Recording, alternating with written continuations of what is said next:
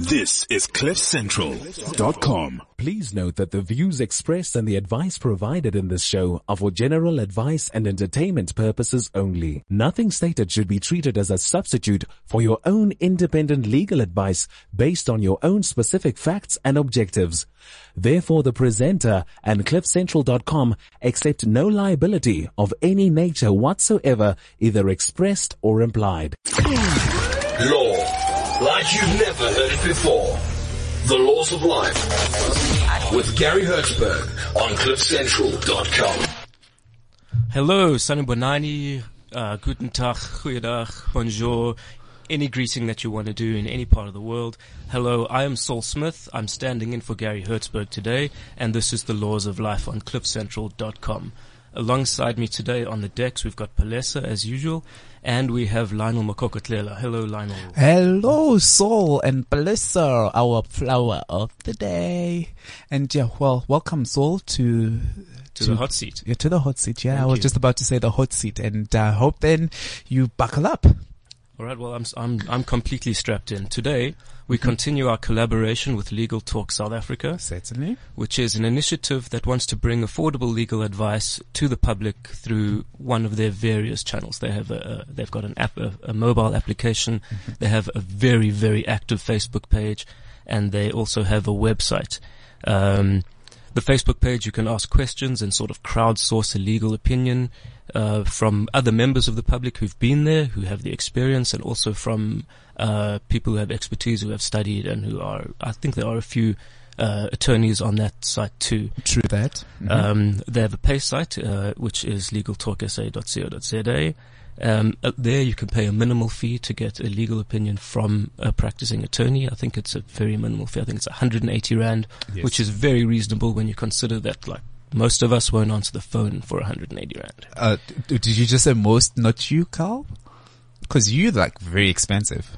Oh, I'm extremely expensive. Exactly. You pay, you, you get what you pay for. No, certain. And beside that, they actually have like different uh, attorneys who specialize in different fields. So there's legal for, let's say, law uh, when it comes to um, malpractice attorneys, um, labor laws, um, property. Because last week we actually had somebody in for uh, from the property division, and they just do various uh, legal shows uh, in in that regard. And I think the public should actually um, familiarize themselves with the platforms and really take advantage of it. And they do have of course, Facebook, uh, which is uh, what most people tend to uh, to utilize to get their um, their questions uh, out there. Absolutely, Lionel. E- even even as just a, a, a first line of information, because a lot of people will go to an attorney and not really know anything. They've just got a situation. Here, at least, you can mitigate those costs. You don't have to consult for two hours. You can consult for an, for you know half an hour because you, you've got a little bit of understanding of what should happen and what has happened. True that. Uh, okay. Um, so today we are going to be focusing on some of the labor questions that have come up on the Facebook page posted by members of the public and members of the Legal Talk South Africa Facebook group. Joining us in studio today, we have ladies first. We have Jaqui Perkes from the Fair Labor Practice. Welcome back, Jackie. Hi, thank you. Um, and we also have Tshilisanani Mukwevho from Labor Law Enterprise. Hi, how are you? Well, thank you. Uh, can I call you Chili? Um, Tshilisanani will do. Tshilisanani will do. okay. And uh, our contact details is um, at HertzLaw. That's basically our Twitter handle, uh, H E R T Z L A. Uh, W and you basically do the um, Cliff Central. Um, I mean, the uh, the laws of life uh, on Facebook. That's your show. Then you actually have to do the the the, the voicing. Uh, right. So uh, you can find us on Facebook at The Laws of Life with Garry Hertzberg. Yes. Um, thanks, Lionel. Cool. Um, Tshilisanani, do you want to just give us a little bit about about yourself? What's your background? Where you came from? Okay. Um, like I said, my name's Tshilisanani. Um, background, education, BCom Law, University of the Western Cape. Um, grew up in Mafikeng, born in Venda in Limpopo, worked here in Joburg, so I've been quite around. Uh, been practicing now for two years. Two years and two months now. Practicing as a Uh, labor consultant. as a labor consultant. Yeah. Why labor? Um, actually, it was, by default. Actually, Ah. Um, what happened is, um, it's by default, but actually it's almost as if the dots joined. Um, what happened at varsity is, you know, first year you get to varsity, you just do whatever, and it's time to pick uh, majors. And then I saw industrial psychology. I'm, I'm like, what's this? It was economics. I know economics. Industrial psychology. What, what's this? Um, picked it. Okay. Um, graduated and then moved to Joburg from Cape Town. Um, and then it was time to apply. Um, saw a job. I was like, uh, okay. So you just took took it and and you rode with it. I don't even think I would get in. You know that thing of when you just web browsing, you see something and you're like, Well, when you're unemployed, you apply for every you apply Exactly. for every single job, and whichever one comes first, you're like, I'll do that. exactly. I applied the afternoon. In the morning, I got a call, um, to come through, um, and then the rest is history.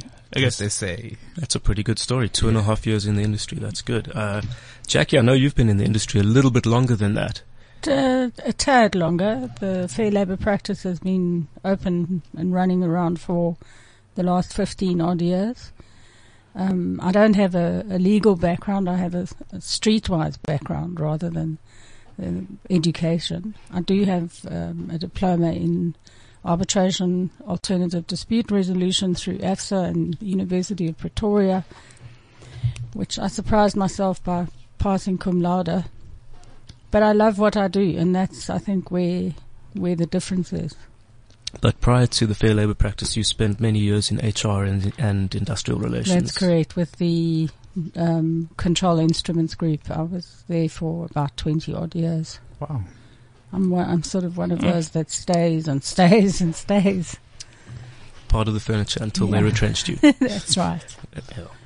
Okay. Um, we're going to be answering questions that have been placed on the Facebook page, but Tshilisanani wanted to talk a little bit about a, a little bit of case law that came out recently. Yeah. We normally get carried away with these questions, so I think maybe we should just dedicate five or ten minutes to this uh, little bit of interesting case law. Uh, you say it's Harvey versus Neeland in Yeah, the labor court. Neeland versus Harvey, yeah. Okay. Um, it's at the labor court. It was taken on review at the labor court. Mm. Um, what really took me by this case is it's constructive dismissal. So Very difficult to prove. exactly because now since I started, you know, working as a labor consultant, I've never seen a case where a person wins such a case, construct dismissal. So now my thing or beef rather has always been why, why do they have it? Because it's almost as if no matter what you do, you will not win. Right? So now this case, if I wasn't aware of constructive dismissal, I would assume that this person was constructively dismissed. If I read it, you know, face value. Let's let's just give the listeners a, an idea of what constructive dismissal is, because a lot of people get this wrong. Uh, should we go around the table, Lionel? Have you got any idea? No, I don't actually. I wanted No to idea. actually ask the question because constructive uh, constructive dismissal to me just sounds like more like uh, you being pushed out of the work uh, working environment due to circumstances. Let's say, for example, your your employer has got beef with you, and they simply now start micromanaging you and start nitty um well complaining about each and every tiny little thing that you do, and that could actually lead to you being um deciding to resign. Not necessarily that you wanted to, but because they are just basically pushing you off the cliff, as the one would call it that. But I'm not quite sure if that would actually stand in the uh, dis- Well, uh, definition of really where the employer Mhm. Renders the relationship intolerable. So Yes. the employer does stuff that that the employee simply can't stand. Um, but it's very difficult to prove because it's it's uh, subjective, Mm, mm. and the employer has the prerogative to manage its business as it sees fit, obviously within reasonable and lawful grounds. But often relationships do sour. We Mhm. know this. We, you know, obviously personal and work relationships go sour. But sometimes the, the employer is seen as the boogeyman, but it's not really so. It's actually the individual manager of the employer who's, who's accountable for, for doing all this stuff about making a person's life completely intolerable at work. But the test is what is intolerable? Mhm. Um, and what did you do about it? So if you are the, the receiver of the intolerability, what did you do to try and remedy the situation before doing the resignation number and then coming to the CCMA or the Labour Court for help? So it's important that people understand um, that if if your boss is being mean to you, you need to take some form of remedial action. You need to say, "Whoa, stop that conduct! I don't like it. Please help me with this. I don't understand that." Whatever it might be. So you can't just back yourself into a corner and expect a resignation and then a commissioner to give you a whole bag full of money because it's not going to work like that. But uh, let, us just try to uh, tackle this. Uh, if the employer is actually uh, putting pressure on you, do you have to talk to them or do you speak to the HR uh, manager? Well, in, in, a lot of companies, there is no HR. Mm-hmm. Um, so you, you, you would raise your concern with the person who's aggrieving you. Mm-hmm. So you would, you would raise a grievance. Now, in my view, I mean, in, in, my experience as an HR person for a long time, people don't like raising grievances because they say they'll be victimized. Exactly. This, that, and the next thing. It's nonsense. If you have a grievance and it's real, you will put it in writing and you will stand by it and you will fight for your cause. Because otherwise, what's the point? For me, if you're not prepared to write it down and speak about it and take it to its its proper conclusion, then it's just a gripe. So it's a fruitless exercise. yeah, and it's just a gripe, and you're just being grumpy, and you're not prepared to try and help resolve it because you also have to be part and parcel of the resolution. Because where there's a problem, there's two or more people involved. One of them is you. Mm. So you might be the cause of that problem. In many cases, um, employees who raise these these issues and won't go to the grievance stage are themselves problematic. Wow. Absolutely true. And I can also just add that, you know, a lot of times people confuse resignation and constructive dismissal. Because it's one thing if maybe say I'm being bullied by Saul, for example. Say we work together, right? Yeah, yeah. And yeah. he bullies me all the time. Every day. And I just keep quiet. I keep to myself. And then it comes to a point I'm like, you know what? I have to leave here. I write down a resignation letter saying that, you know what? I've been very happy here. Things have been wonderful but I feel that, you know, I have to pursue other ventures and then turn around and say, um, you, you, pushed me out. You pushed me out. Well, CCMA I mean, you, just your resignation letter has shot you in the foot. You've exactly. said, I've had such a wonderful time here. And now you're saying it was horrible. I, I, exactly. Contradiction. Because now I think a lot of times it's more of what you call it. Uh, I'm not trying to, you know, press or pin on anyone, but a lot of times is you'll find that we never really grow up. We just become grown up children. So whatever issues that you had as a child, they will sort of follow you into adulthood. So now if I was bullied as a child and I never learn how to and you always feel like a victim. Exactly. So now should someone do something to me, um, already I'll feel like, oh my God, why me? They're out to get me. Well, let's, let's bring this back to Niland versus Harvey. Exactly. So this case is scandalous. I mean, it's it's it's such a funny story. It's just crazy. Uh, do you want do you want to outline the case? Or? Absolutely, I can do that. Okay. So the case goes as follows. Uh, can I just use uh, person A and B? Yeah, person A and B. Person A applies for a job at uh, person B. They get a job um, as a hunter. Uh, so they keep they work there all as well. Person B being the employer. So they work together on the lodge. Exactly, uh, yeah. on the farm right. as a you know hunter. Uh, person A has a wife, and person B person B also has a wife, hmm. right? Um, Saucy. and then what happens is person B, who's the employer, then now uh, has an affair with A's wife, right? So the, the boss is having an affair with his employee's, employee's wife. wife. Exactly. Right. And then uh, what's it called? Uh, person B's wife finds out and she's like, you know what? I'm not having any of this she, she decides leaves. she leaves. She she divorces him. She leaves. She's like, you know what? Uh-uh. Good for her. Absolutely. Yeah. Person A is, you know what, heard, but then he doesn't resign. He's like, ah, you know what? Life, it's life. Yeah. So he's cool with this. Well, he's not well, cool. Not, not, cool, but, but yeah. You nap it in the butt. Exactly. Yeah. So, um, they have a discussion, quote unquote. Uh, they go back to working together all as well. Um, And that goes on for another two years. Exactly. They work together happily for another two years. But the affair still continues. He doesn't know. Uh, He doesn't know, Hmm. right? And then what happens is they one night they go to a bar. Um, Tony Yeah, this Swag. is the employer and the employee. Yeah. Yeah. They go to the bar. So they're Exactly. actually they're actually social friends. Exactly. They, they hunt together. and, and- also chill.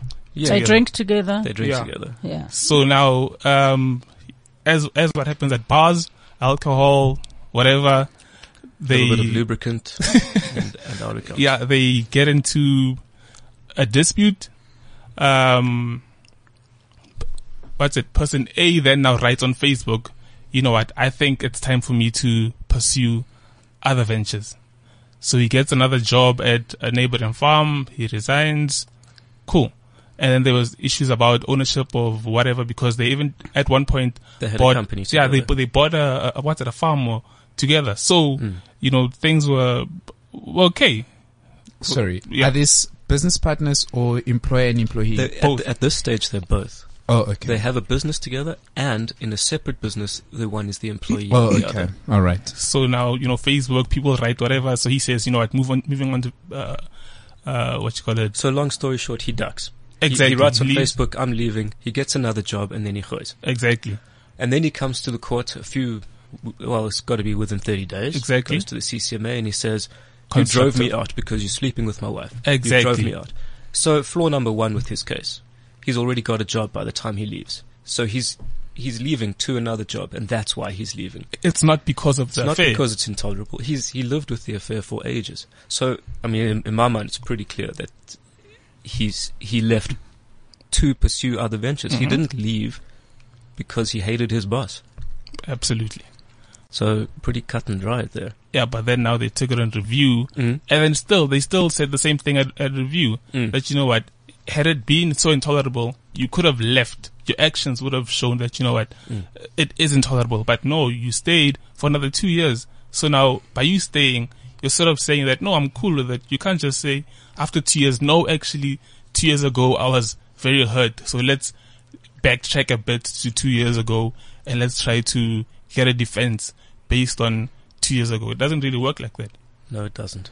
So really, like, you know, construct dismissal, like, like it says. Um, It's got to be intolerable. Exactly. And it's got to be intolerable at the time that you leave. And you have to have done something about it. exactly. Which a lot of people don't do.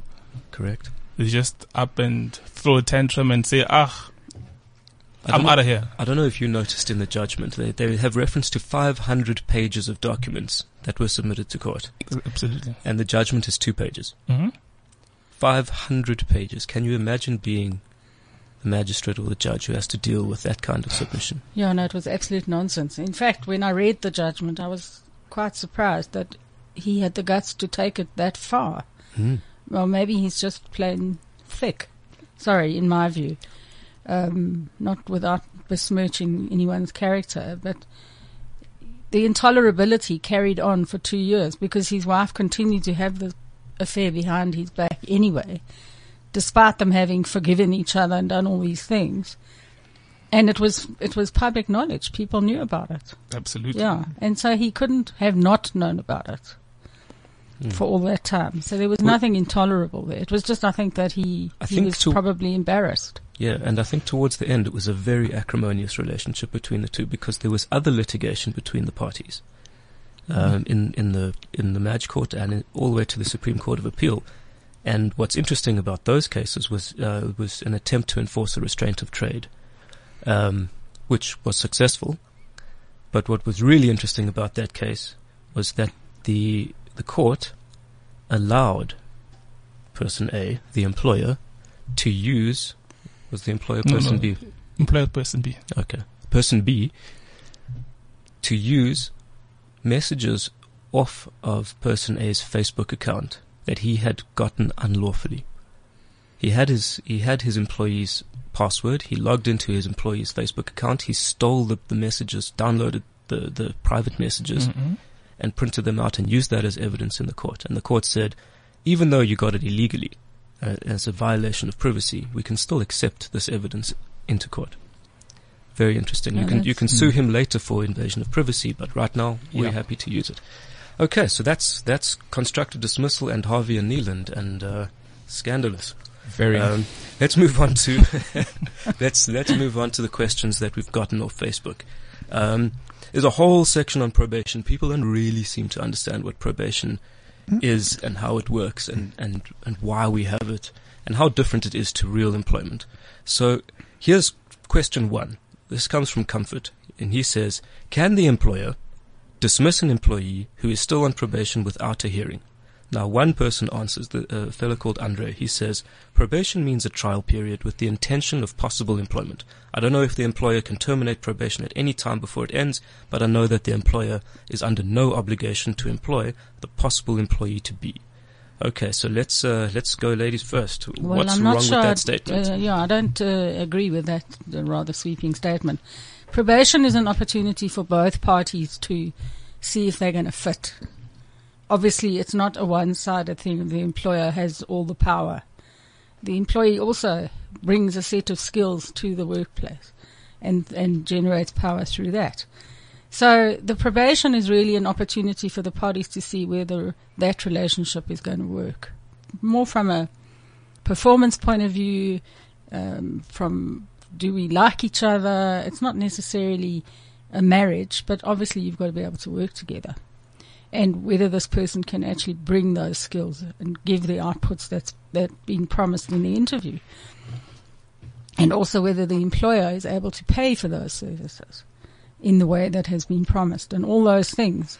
Now, in my view, probation, um, you do need to have some form of, um, mic- not micromanaging, but feedback sessions on a regular basis, saying this is great, that's lousy, fix this, I love it, whatever. And your employees should also be given an opportunity to say, well, I don't like the way you speak to me in the morning, and I'd wish you'd greet me, and all these things.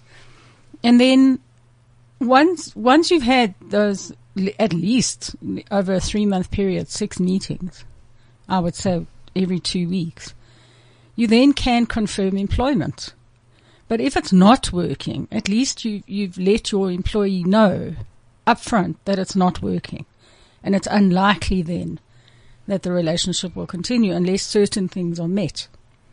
And all of that should be documented in writing. And I know my clients, I can hear them pulling their hair out, saying, Oh, I've got so much to do already. I don't have to do all of this. But that's about the relationship. And in fact, probation ends and, and the, that doesn't change anything. You still have to have feedback sessions. You still have to talk to your employees and they're back to you. So the relationship is permanent right from the beginning, really. Um, and you have to be talking to each other about what's not working and what is working. And if you do want to dismiss a probationary employee, you have to give them an opportunity to say why they shouldn't be dismissed.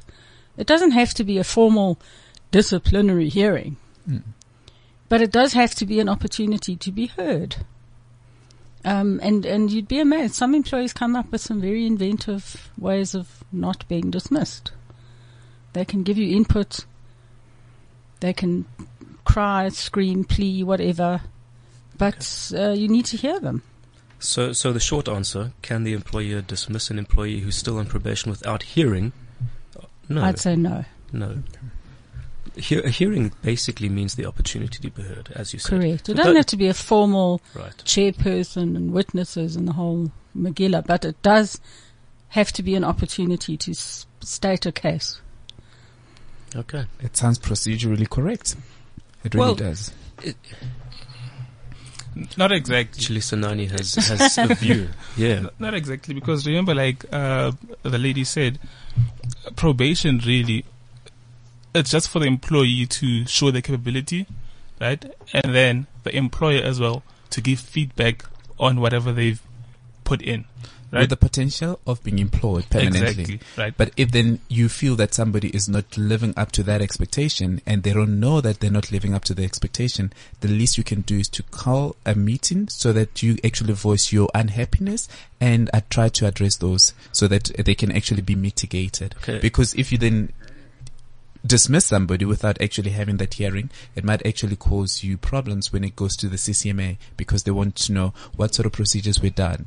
If then the person was not actually coming in late all the time and they were supposed to be coming uh, at, a, at this specific time, did you really try and sit down with them and have a counseling meeting? Because those things actually also add up to uh, to one's uh, advantage. It's very similar to a performance enhancement program Exactly. for the first three months. You've got to assess, give feedback, and improve. But that said, just to clarify, when you are employed on probation, you are employed. It's not. It's not like you've you've, you've got a, a fixed term contract or a temporary employment. If you're employed on on probation, you are an employee. Mm-hmm. So And you have rights that go with Absolutely. employment. Yep. Absolutely. The the procedural requirements might be a little bit less onerous on the Mhm. employer for the f- for that probationary period. A little bit less onerous, but you still you can't just out of the blue say it's not working. Get out. Yeah. Well, come the end of March, cheers, you're out of here today. It's your last working day. I mean, it's a big fat surprise. Yeah. So it doesn't work like that. Hmm. Well, it does, but it shouldn't. I think we need to move along a little bit quicker. We're we're wow. It's it's been great. Twenty five minutes in already, and uh, we have answered one question. um, it's really interesting though. Here's another question about probation from Jade. She says, "I started working at the end of last month and was put on one month probation till this Friday, as the contract states. So now this weekend it's stock take, and all staff must be there. Do I count as staff? Ah, That's a tricky one. Well, Lawyers, uh, people who have actually dealt with this. I guess not. Because if her contract ended on Friday, unless it's been renewed, it ended. She so is it a fixed term contract? If it's a fixed there's- term contract. if she had a one month contract, then it she had sounds a to one me month like a fixed term contract. It wasn't a probationary contract. It was a one month contract, perhaps.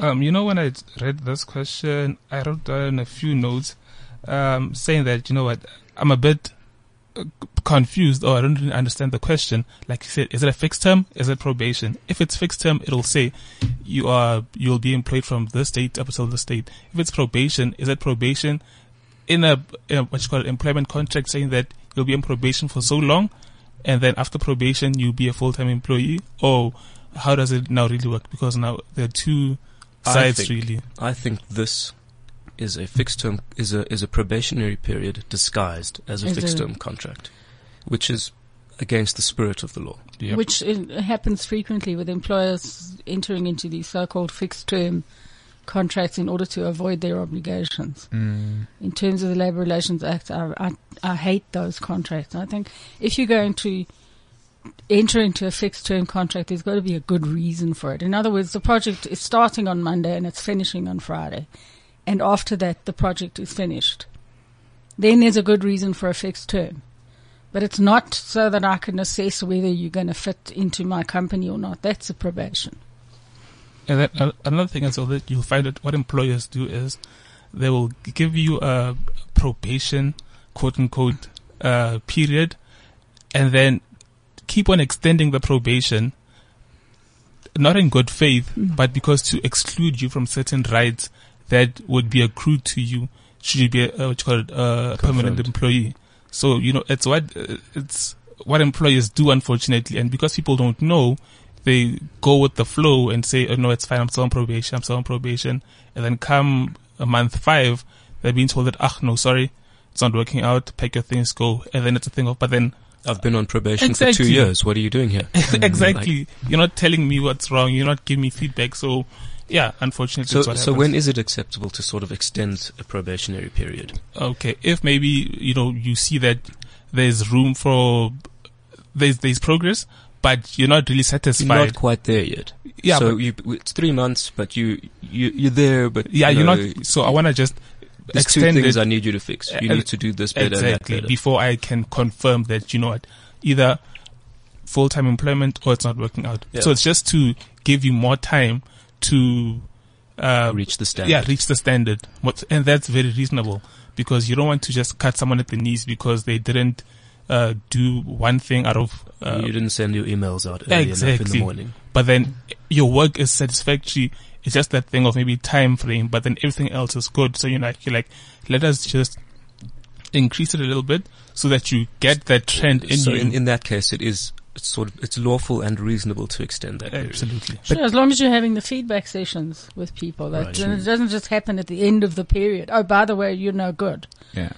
Um, I, I, I fully agree with your statement. Yeah. And I also think then it's very important that you outline the duties that the person ought to do on their probation, just so that when you measure, you've got something that you say, but this is what we had actually agreed on and you are actually meshing it or you are actually underperforming. And as a result, we think this is what you need to do. I think that's important all the way through your employment Certainly. relationship. Certainly. All the Yeah, way sure. through. More because so when you're a new employee, you come to the employer with bells and whistles. I mean, you are going to sell yourself. That's the whole point. True. So you're going to say, yes, I can answer the switchboard and I can switch on the computer and all these things. Listen, I started at Control Instruments and um, as a temporary secretary, and they asked me if I could use some machine. I said I can use any machine, and they took me on. And it took me the whole morning to find the on switch for that blasted computer. I didn't. I'd never seen a system like that in my life before. But eventually, I I, I got it. and you were willing to learn. and you were willing to learn. Sure. And you got to go the extra mile because Well, I did. I marketed myself. That was really, I, you know, it was about getting the job rather than doing the job to start with. I needed to get it first. You can undersell and over deliver in some cases, but in most cases, just Well, if you undersell, no one's buying. Absolutely. Yeah. Don't. That's not legal. um, uh, let's move on quickly. Uh, quick question about retrenchment. Here's a, uh, a man called Tseko. He says uh, they retrenched us at work, and I stayed at home for three weeks. Uh, at, at the consultation meeting, they promised us severance pay, a golden handshake, and external training. And now they've asked me to start work on a different plant with a new contract. Is the employer still going to pay what he promised me? I. Uh, who wants to who wants Uh, to feel I, that? I can I can take a stab at it.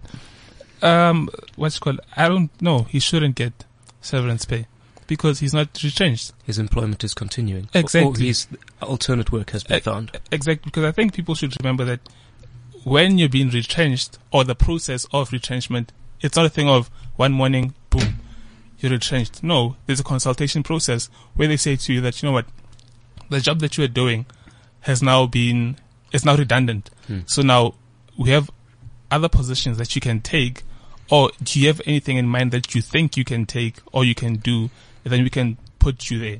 So in his instance, or she, I'm not sure, um, they have found an alternative position for him in the company still, it's just a different plant. So there's no need for severance pay, golden handshake, because his continuous employment, it's not, what you call it, has not been ended. Has just been, uh, what you call it, Altered. mod- altered. I almost said modified. Modified, altered a bit, altered.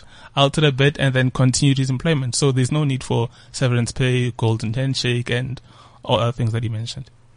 I wasn't clear on that question as to the three weeks at home number. Yeah, That sounded a bit sort of. It's strange. Was it paid leave, unpaid leave? well, uh, it should be paid. It should. He should Absolutely. absolutely be paid for his three weeks off. Absolutely, without a doubt. Uh, it's not like he wanted to be on leave for three weeks. Correct. yeah. So, uh, Tseko, get your three weeks and carry on with your job. Absolutely. Okay, uh, here's a question from Kavisha. Uh, this is mostly about disciplinary hearings. She says, what is the maximum period an employee can be suspended pending a disciplinary hearing? So let's talk about the suspension first. Not You're not always suspended, are you? Nope. And Are we, are we talking about uh, private company or government? Because in government you can be suspended for years. Yes, forever. yeah, no, hence I, I was just about to say it all depends. and it also depends who, what sort of position you occupy because that might actually bring a lot of complex uh, situation or merits to the case. So it, it, all, it all depends. okay, so let's let's go with the private. Yeah, let's, please. let's call it a private Okay. company. Well, suspension is generally um, put in you be- place in order to protect the company's interests and also maybe, in some cases, to even protect the employee from him or herself. And it's usually, and I would only recommend that it be on full pay, because otherwise you have to get agreement, and I can't see an employee agreeing to be suspended without pay mm-hmm. because that's and it does happen, but that's that's punishment. That's putting the cart before the horse. Mm. But then now, if it's without pay, then that would mean that, that that's the punishment in itself Correct. for the misconduct that you had done. So for the, for which the hearing is only Is- going to be. yeah. So it's later. predetermined It's and it's prejudging, yeah. or or even after the hearing where they say that we're not going to dismiss you or we're not going to give you a final written warning, but the sanction is no pay. Well, that would also you'd have to agree to that. You'd have to get Yeah, an yeah, agreement absolutely. from the Yes, yes, employee. yes, yes. That would be that would be part of a sanction, um, and I have seen sanctions like that. You, you're going to go on three weeks without pay, no dismissal. Mm-hmm. It is an alternative to dismissal, which is what the Act encourages you to do. Find something short of dismissal where you can. Mm. So there are people that get punished by way of unpaid leave. Or, or they won't receive their salary for a month. I don't think it's very fair because it creates hardship unnecessarily. So let's talk about before the inquiry, before an inquiry, not as a not as a punishment. Okay. If w- would you be suspended during an investigation, perhaps?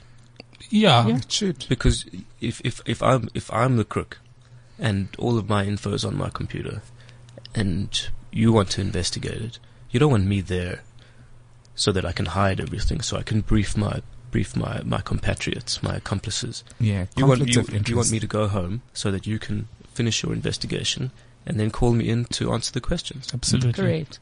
Because it might breed conflicts of interest. So how long would would be reasonable? I mean, I I guess every every how long is a piece of string? Exactly. true. Well, the shortest possible Mm. uh, length of time, in my view, is better. Yes. So you really ought to work hard at completing your investigation. If it's very complicated, if it needs forensics, what, what, what, it might go longer. But I wouldn't like to suspend for longer than a week.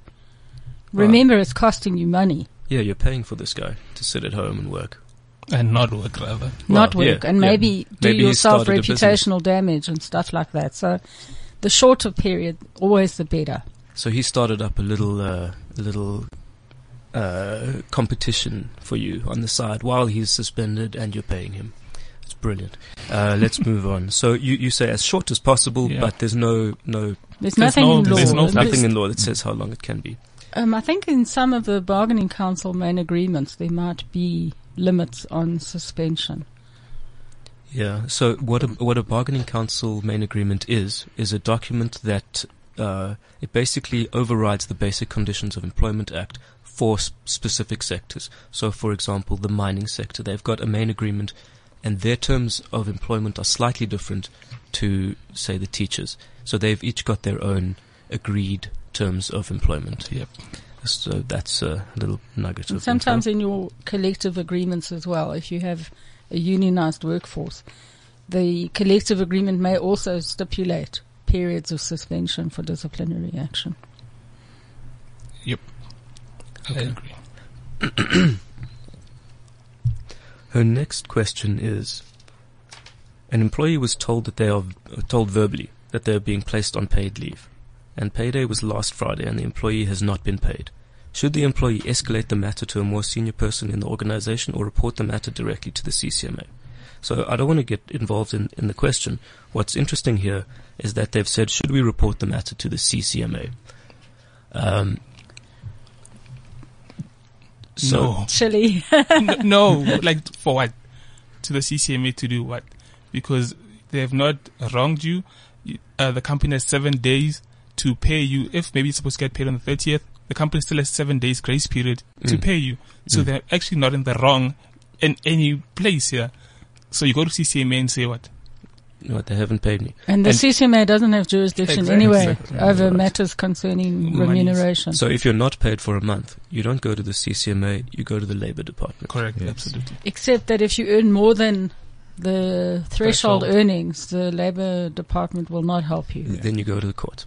Yeah. Then you, yeah, then it becomes to a civil litigation. Okay. Um, here's the, her next question is, should the employee wait to get dismissed in absentia and then refer the matter to the CCMA, or can the employee request a labour lawyer to send a letter prior to dismissal? So I'm not quite sure where she's, what the context here is. It seems like she doesn't want to go to her disciplinary inquiry. It seems as if they're just, they're, they're suspended, they're sitting at home, and they, they've been called to an inquiry and they don't want to go. Well, in my view, if you are summoned to an inquiry and you don't go, it can be heard in your absence. True. unless you've got a very good reason for not being there. One of which is that the bus ran over you, um, and you're in hospital, or you got arrested for doing the cocaine last night, and now you're in jail. So you can't get Cool. to the inquiry. But if you can make it, But if you go. can make it and you don't go, then you're basically waiving your rights um, well, you're, to you- a fair hearing. you're saying I don't have a defense, Yeah. you- you yeah, in a nutshell, you're pretty much saying I'm guilty. and then you land up at the CCMA, and and then is it a rehearing or It would be a rehearing. The commission is obliged to open a case mm, um, at the request of the applicant. Um, I would love it if the people who do open cases could counsel those employees who who have misperceptions of what the CCMA really can do and can't do. Then their caseload might not be as high. yes, because it is quite high. Uh, But um, on on that scenario, it doesn't sound like she's got a very meritorious case, like it's going to happen for her.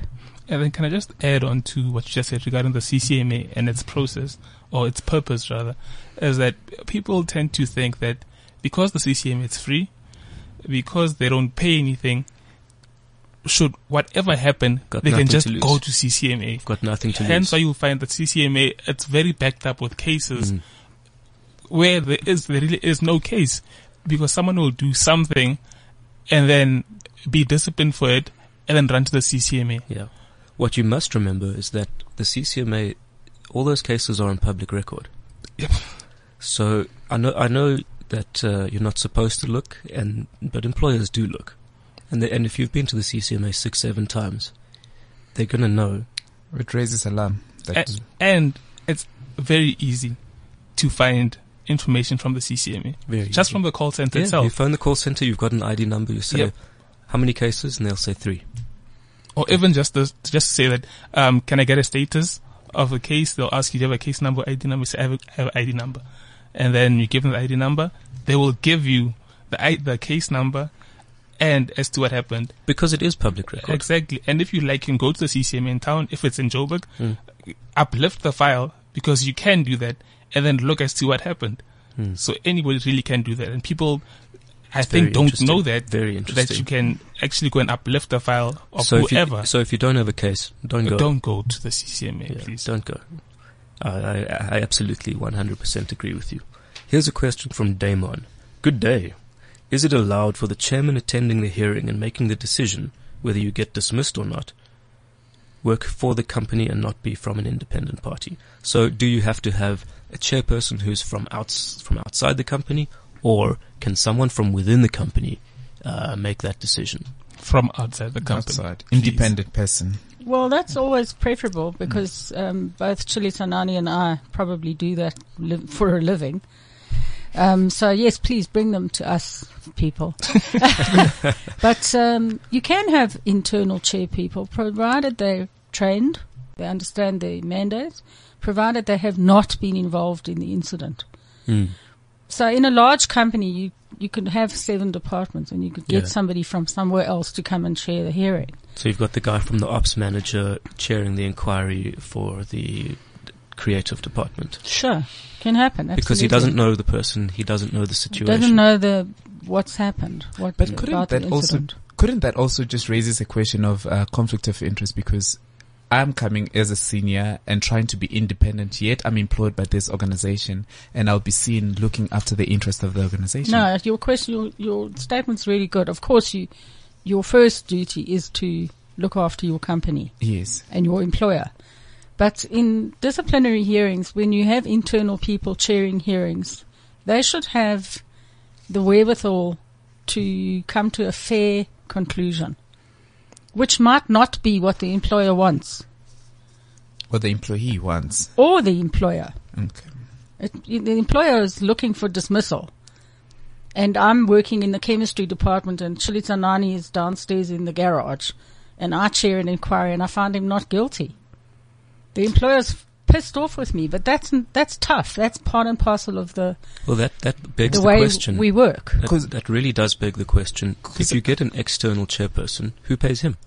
The company. The company. very, the Well, very I set often, company. I often, when I chair inquiries, I'm told, uh, you, you paid by the company, so you can't be unbiased. I'm saying, well, actually, I don't have to be paid by the company. you can pay me too. So if you'd like to split the bill 50-50, I'd be happy with that. But there's no employee who's ever offered to pay my bill. No, it's a very complex one, but I think it's a uh, it's one that really needs to be interrogated further because most of the time, if I'm employed within Cliff Central and I have to share, I'll chair a meeting of a disciplinary hearing about another employee who worked in the same organization, conflict of interest might actually um, come out or start simmering in there.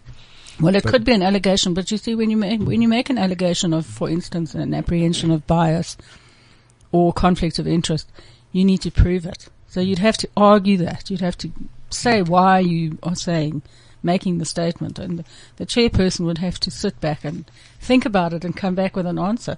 Either accuse herself, or in Tshilisanani's case, himself, or say, I'm not biased. I have no cause to be biased. I know nothing about the case. I don't know you. I've never met the other party. I'm going to, I'm going to hear it. Okay, sounds fair enough. Well, someone's got to pay. Yeah. And and just because someone's paying me doesn't mean I'm going to give them exactly what they want. Right? Mm, no, but if it's an independent person, I'm saying big up. But as somebody working internally, I have a, I had reserved my reservations. Okay, so you're not going to chair the Gareth Cliff? No, chair. I wouldn't. Okay. I wouldn't. Um, no, I would excuse myself and I'll just simply say, rather get somebody who's an independent and somebody qualified who can actually chair this. Look, it's obviously the best solution, Yes. but there's smaller companies that can't afford resources like Mm. that. Mm. Wow. Yeah. No, you've got a. And, and the external chairpersons tend to formalize these matters. Like Mhm. they make it almost like a criminal inquiry, where it really doesn't need to be. It could be a lot, a lot looser, a lot more like just a discussion about what had happened, depending obviously on the complexity of the situation. Okay, uh, here's a topic that I really don't understand and have never understood, and it's medical boarding. So, this this young lady called Melanie has written in. She says, "My husband had a leg amputation, and his trade was as a truck driver. His work w- wants to medically board him. What does that mean? Does that mean he will never be able to apply for work, or is he just not allowed to work as a driver? And what what does it mean? And what happens if you are medically boarded? Who pays you? How do you get how do you get an income? What is it all about? Hmm. Do you Can know I- about this? Okay, let me let me. Okay, medically boarded, right? Like she said, um, husband leg can't drive, therefore Right. can't work. Right. But before they even reach that stage of medically boarding him, Mm. isn't there something that they can do within, within the, the organization? Mm. Because obviously, for this position as a driver, So he You can't be a driver, but Yeah, can, they- can he do some e- admin? e- exactly. Okay. Because uh, they also look at you know medically boarded. They split it into two: temporary incapacity or permanent incapacity. So temporary incapacity, if maybe say I bang my head against the desk, Mm. And then I'm temporarily incapacitated. I, I can't. I have a headache, whatever. I won't have a headache forever. Okay, Mm. I'm not a medical, but medical person, but uh, I won't have a headache, you know, forever, and will won't be able to work. Maybe for a day I'll have a headache, and then tomorrow I can come to work. That's fine. Yeah. But then if it's medically, uh, what's it, permanent, Permanent. incapacity, there has to be a medical report from the doctor to ascertain the the length or the what do you call it, the severity of the injury. The doctor to say, actually, no, this person cannot work in that Well, position I mean, again. In, in this situation, would you need that? I mean, he doesn't have a leg. He, it's, it's obvious. Do you need a doctor to come and tell you that he can't drive? what if someone can argue that? What if they get a An automatic an automatic or, or a prosthetic? Or, a prosthetic? Yes, yes, right, yes. right. So now, uh, I I b- believe that there's no need for being medically boarded because even if he can't get a automatic truck, maybe the company can't afford it or whatever the case may be, is there nothing that he can do within the organization? Because for for for, for a company to medically board a person, that's that's when you can't now Okay. you No, just that's can't. generally sort of, you know, they, one would look to try and accommodate him elsewhere in, Yeah. the, in the business. Now let's take this situation. I'm assuming though it's implied that there is no alternative. They can't accommodate him, so they're applying to medically board. They've got risk benefits attached to their pension or provident fund. So the, a doctor would have to certify him as being incapacitated, either temporarily or, or permanently. And then those benefits would kick in. Now, once you're in receipt of such a benefit, you may not work. That's the rule. Okay, so you and you'll earn uh, seventy-five percent of your salary. Now you're saying, but that's seventy-five percent of my salary, which means I've lost twenty-five. Effectively, what's happened is you're no longer going to and from work. So you don't need that extra 25%. Exactly. So the, that's how the insurance. I can't remember exactly the terminology What, that, uh, that they so use. re- what's called it? The insurance, they call it a, a risk benefit. it's a risk benefit. Yeah, yeah, yeah. Whereas they say that if you get, um, Sorry, so the company takes out insurance for this. Correct. Is it mandatory? No, no not all depending on your companies have it. Not all companies have it. Well, it's usually attached to, it's paid via a, a, a conduit through the pension or provident fund. Right. Um, some companies just have a separate group life and risk benefit, permanent Right, disability cover separately. Not all companies have it. Um, in which case he would have to apply for unemployment benefits through UIF. Oh wow. Um, or workman's compensation if the accident was re- work related. Right. So there are a whole lot of different things. But what, if you're in receipt of one of those risk benefits, then you, you're not allowed to work. And if you do work for an income, you have to declare it to the insurer who will reduce your benefit in line with whatever right. you're getting. So no, it doesn't mean you can't work. It means that while you're in receipt of that 75%, you can't work for an additional income unless you declare it. And then you, you will have to go for regular medical assessments so the underwriters can decide whether to continue the benefit or not. How long does this benefit usually last? For the rest of your life? yeah, or most up, up until policies- retirement age? Most of these policies are structured in such a way that it's for the first two years. Hmm. You can't do the job for which you were hired at this company. Hmm. And thereafter, any job. You can't do any job for. Yeah. Okay. But obviously within reason, because if you were the managing director, um, and you slipped and broke your leg or whatever, um, and then three years later they offer you the job of, of a cleaner in the warehouse, it's not a reasonable alternative. So one would look at what is reasonable. right. Mm. Right. Interesting. It is interesting. Chilisana, you've Uh, got um, I, something I just to wanted to add that uh, I would hope that you know, in terms of such cover, it would depend on the type of work that you do, because some some industries, maybe say you're, t- you're a truck driver, that's dangerous. That's there's it's a high risk uh, occupation. So surely, uh, companies should insurance. companies should take out some sort of insurance for uh, the employees, which some, like you said, some don't, some do.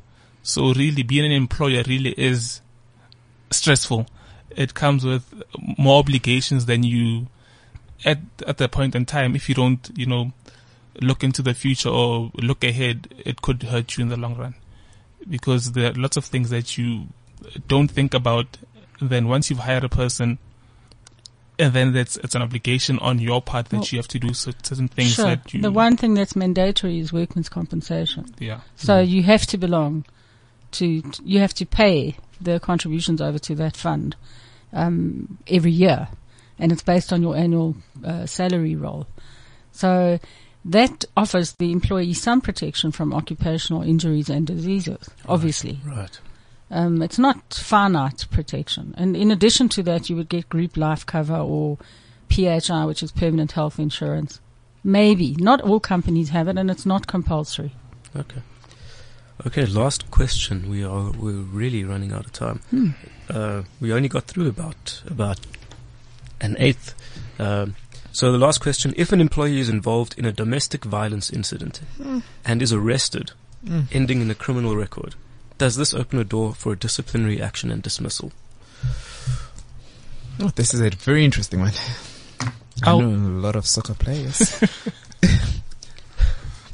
I'll say no because how not that I'm condoning domestic abuse and Okay, violence, let's let's take the domestic violence out. Let's say it's a drunken driving. yeah but then now I'd say no um how did that yes with no no with uh proviso how did that incident affect your Ability to do ability your to do your job? and your relationship with your employer. Exactly. Did it taint the company's name in any way, shape, or form?